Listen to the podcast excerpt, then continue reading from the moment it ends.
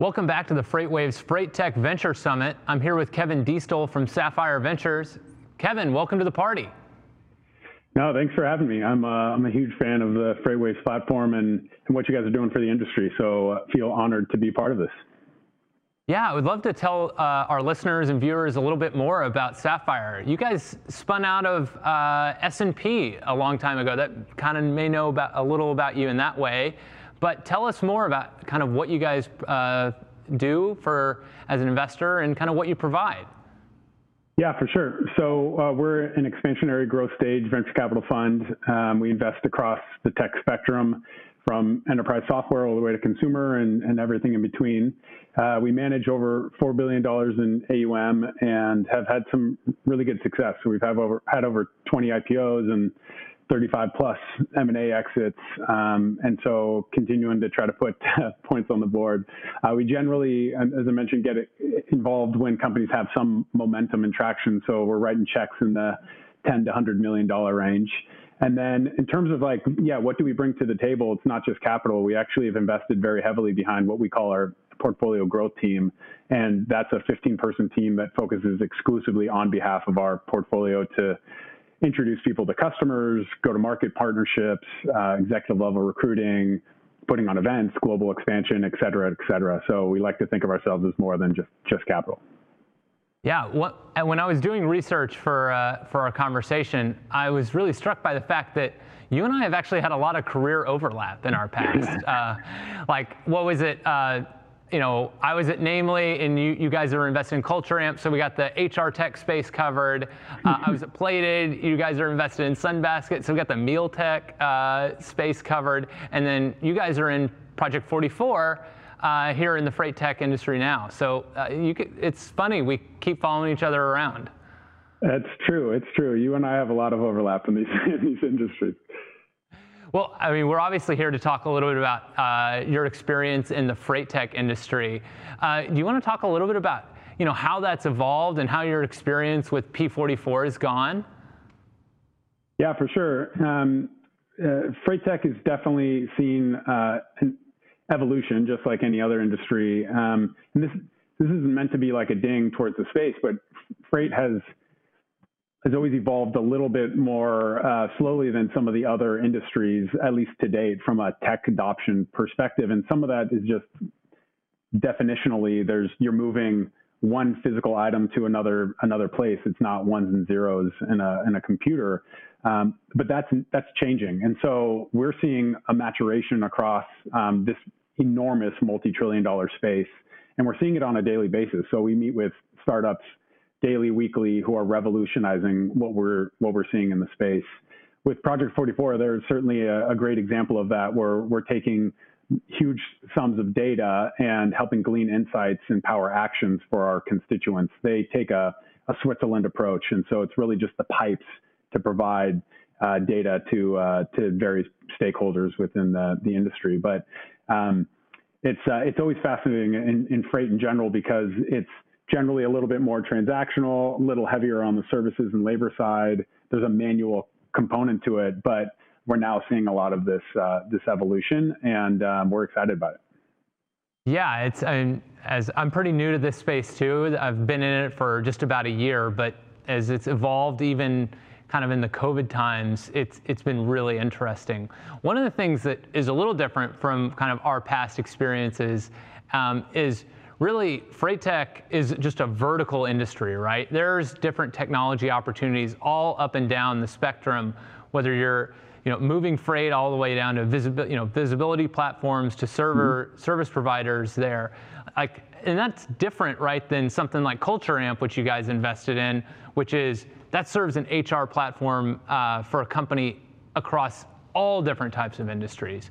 Do you want to talk a little bit about the, the difference about kind of what it's like to serve a freight tech industry versus something like HR tech or or, or whatever else, because uh, there's obviously sure. a ton of options out there.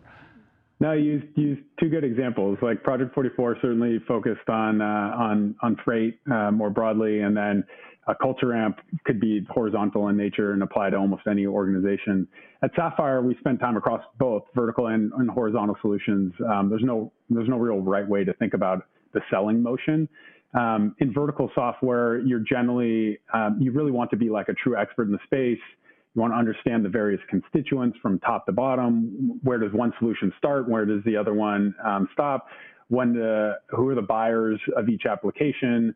Um, and you certainly see a, a, number of different revenue streams and revenue types. Um, in horizontal, you're looking for a more broadly applicable solution. It spans industries. You're generally targeting the same buyer or champion. Um, it's usually a department that you're you're looking at. Um, you mentioned Culture Amp, even Namely where you are before. Payroll, uh, employee engagement is ubiquitous across uh, across industries, and so um, there's definitely a, a, value to having, you know, being able to get a, a pulse for your employees or, or get them paid uh, in any industry. In the end, there are great opportunities across both. Um, vertical may be perceived sometimes as having a little bit more of a, a, limited opportunity from like a TAM perspective, but look, there are monster spaces and you can capture real market share in those. And so we're certainly investing behind a number of horizontal solutions and, and vertical solutions. There's, there's no right answer or wrong answer there. Yeah, I mean, we talk a lot about the $9.6 trillion space that freight is globally. Uh, you can't really get much bigger of a vertical market than that one, can you? Yeah, no, it does. There are very few that get get larger than that, which is again the basis of our thesis in in freight tech more broadly is really exactly what you just said: multi-trillion dollars, and uh, and it's really ripe for disruption from a technology standpoint. So within when you're serving a vertical industry, obviously there's a ton of different revenue opportunities that you can go after. It really should fit your business model clearly, but you know you've got everything in this uh, in freight tech from uh, the traditional or what I can think of traditional is like a SaaS model, all the way down to you know a marketplace model where you're taking a GMV slice, and in addition, you've got even some interesting stuff like hardware supported SaaS as well. Um, you know, that's, can you talk a little bit about you know, how you see all those different types of, of, uh, of revenue streams and kind of like what kind of type of perspective you have as an investor uh, based on that, those business models that exist? Yeah, for sure. There are uh, like freight is a is a great example of where you can get a whole slew of various revenue types and revenue streams, and then what we really how we think about it is um, is more around the quality of that revenue. So what what is the value of that revenue stream? And and it can they can vary. So um, they can be unique. They're, you know everyone is valued differently. Um, uh, you have you mentioned SaaS, you know subscription. There's transactional um, revenue. There's recurring versus reoccurring, where people keep coming back, but it may not be contractually recurring. Um, there's marketplace and, and take rate uh, that you'd see in more of the freight forwarders, um, professional services, hardware versus software. So there's a whole, there's a, you know, Bill Gurley at Benchmark um, wrote a blog about like not every, not, not all revenue is the same. Um, and I thought that was a, that's a great starting point for anyone who wants to, to take a look into this. But a couple of examples, right? Um, and we've touched upon these briefly, but marketplace or freight forwarders, um, they're really like a GMV type of revenue stream. They don't they take a take rate, so it's usually you'd want to look at more of like a net revenue, but it's transactional in nature. Uh, can often be reoccurring, and you can see the similar expansion over time of their their customer base. Um, but uh, you can see some real explosiveness there. Subscription, um, annual, you know, generally paid up front, can be tiered on modules and, and products or based on volume um, generally see as the, seen as the highest quality, I would say, uh, revenue because it is contractual, it is recurring. Um, people are generally renewing them. Those renewal rates can vary between SMBs and, and enterprises, so there's a whole slew of things to uncover there. Um, there's professional services, depending on the, the market segment. Um, you may need more of those. So as you move up market into enterprise, um, your, customers are going to want a little bit more of the white glove, a little bit more hand holding in that respect. Um, uh, and those generally those generally come with lower margins uh, in most cases, and so uh, it's just a different again quality of of revenue. Um, we we try to guide companies to if you're if you're going to offer professional services, try to at least aim for break even, if not making some money on it. But um, in many cases, at the beginnings, people are, are losing some. And then, yeah, we could go into detail on others like hardware, software, um, someone like a, a, Samsara where there's an actual device and then they, they build software on top of it. So there's a whole slew of them. In terms of the, the quality, um, the I, I, think of it as like what is the margin profile behind those? What, you know, is there implementation on professional services? Um, hardware generally has a lower margin, um, so there's there's different elements of that.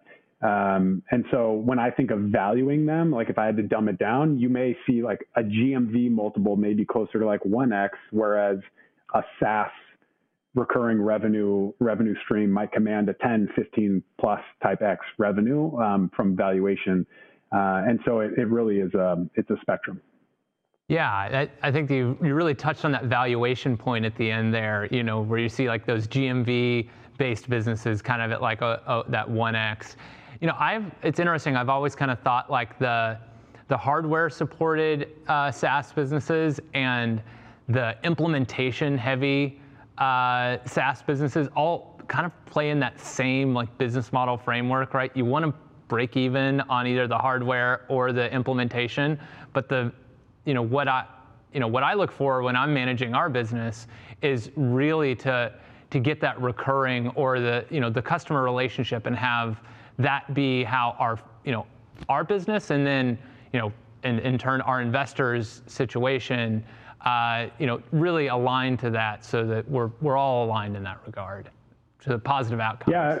Yeah, for sure, and and um, I think people are shifting that direction. Um, we also saw that like if you can get into the payment stream or the actual transaction stream, your you, your customer is um, let's say it's an e-commerce company, and as they grow, you can participate in that growth even in a non-subscription type of model. And so it really I, I don't want to swing too far one one way or another on on which revenue streams are better. I just think they come with there's a a, bunch of elements that are underlying those in terms of the quality again and the valuation of that that revenue. There, I mentioned margins, but there's also metrics like the, the efficiency. So people commonly refer to magic number um, or payback periods. We look at net dollar retention. So is that cohort of, of customers expanding over time, um, which is a is kind of the metric du jour these days because it shows that there is stickiness, but also expansion to the the revenue base.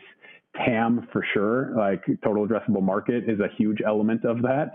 So um, not every hundred million dollar revenue business is the same, um, and then team for sure is a is a major uh, factor there. Yeah. So we've touched a ton of different uh, areas uh, within this industry and even expanding outside of it. But what really gets Sapphire in, excited about new investments? Yeah, look, um, we look for big spaces, uh, great teams to execute behind them, uh, and every one of our investments uh, across the spectrum, from hardcore infrastructure to consumer, is really based on data, data, data. Um, and that data, it, it it's not just having the data, it's gleaning the insights from the data, it's creating actions behind that data. I think FreightWaves is with the Sonar platform is like a great example of a company that has done that. It's really about what is what are the key elements uh, that we can we can figure out from this this data. There's also um, you know being the pipe to data. We mentioned Project 44, but they take a Switzerland approach to visibility as one one module um, of selling the, the picks and shovels to folks um, uh, across the, the shipping logistics industry. Um, any way you can build a moat uh, is going to be super helpful. That can be on the technology side, but also um, liquidity is a, is a big moat as well. And when I what immediately pops to mind for me are the marketplaces and the digital brokerages where you are acquiring both supply side and demand side, and that's really difficult to do. But if you do it right, you can have you know mega success. Um, other examples on the marketplace side would be like an Uber or an Airbnb, someone like that. So you have folks like the Convoys or Transfixes or Sennders in in Europe where they're aggregating both supply and demand to create that liquidity in order to then create a better experience for all constituents in the in the ecosystem. Um, a couple other areas we've been spending time are, are just like on demand, and, and that can be a couple different elements there where We've been spending time in the warehouse management system side where you can spin up and spin down warehouse capacity just like you would with an AWS server. So there's folks like Flex and FlowSpace and Deliverr and ShipBob and people like that who are helping create um, that ability to be more flexible to their their customers, both from SMBs all the way up to to large enterprises. Uh, certainly, with you know, this is nothing new, but I think um, COVID has been a, a, big accelerant to this. But it's like last mile delivery. Now, people, whether it's bringing food or or having a a, a package delivered, um, folks like Bringg are trying to aggregate uh, uh, a, a, more holistic view across different um, sources of that, that delivery model. Airspace is looking at time critical um, solutions to bring, it could be organs or a, a, piece of a Boeing plane or something like that to a, to a factory. So there's a, there's a whole slew of things we, we look at, but I will say that it, it really comes down to, to data um, that underlines all of our theses. Yeah, and there's so much opportunity for data within our sector, freight tech. So, uh, Kevin, thank you so much for your time. Really appreciate it. Everyone, stay tuned. We have another great fireside chat coming up next.